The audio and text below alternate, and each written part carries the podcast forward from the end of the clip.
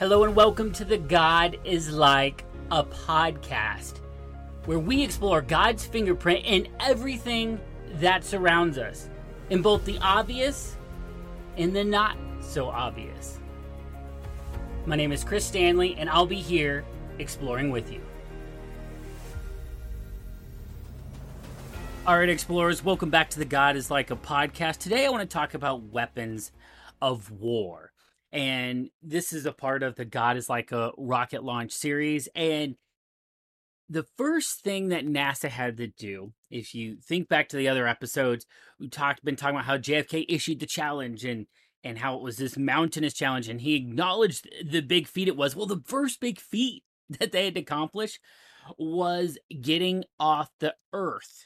They had to escape orbit. And at the time, America's fastest vehicle was an aircraft that was called an X 15. Now, this aircraft could go 4,520 miles an hour. And surely, surely that would be fast enough to get out of orbit, right? not even close, not by a long shot. The speed needed to leave orbit is called escape velocity, and it's around 25,000 miles per hour. So, you know, we feel like we're going fast at 100 miles an hour. 25,000 miles an hour is what's needed to escape uh, the Earth's orbit. And so NASA had to figure out how to go five times faster than they had ever traveled. And could they strap a human being onto something that could go that fast? Well, their only logical conclusion of how they could go that fast was with a missile.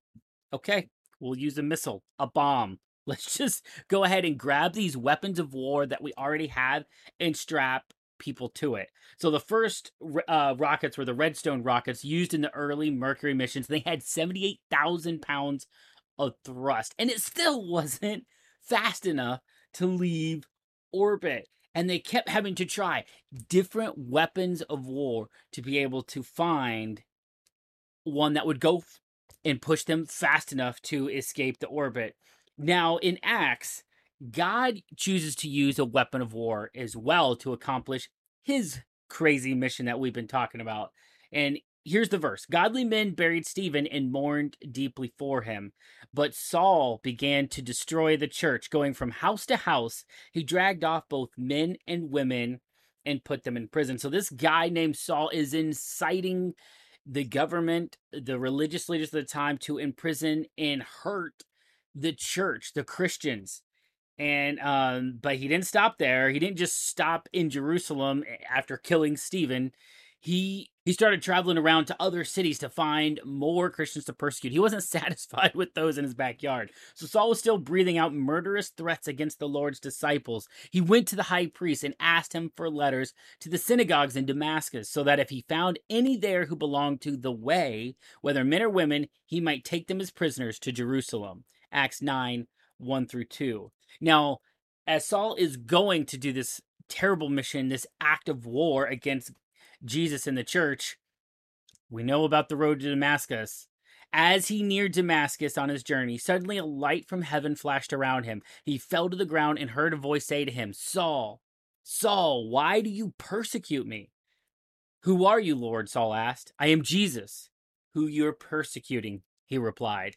Now get up and go into the city, and you'll be told what you must do. Acts 9 3 through 6. And God goes ahead and restores uh, Saul's eyesight and calls him Paul. He becomes one of the most powerful people in the New Testament, most influential, wrote more of the New Testament than anybody else.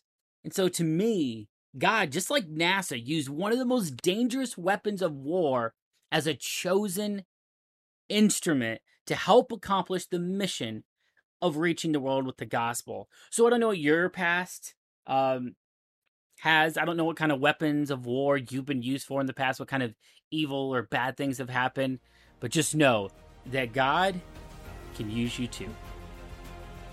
Thank you so much for listening to the podcast today. If you've enjoyed it, I'd be honored if you left a review on iTunes. And if you're interested in more devotions, head over to godislikea.com. We have a free 30 day devotional there for you. You can also check out all the other devotional books that we have as well. Things like God is like a geyser, rocket launch, virus, and even video game. Until next time, just remember that devotions should never be boring.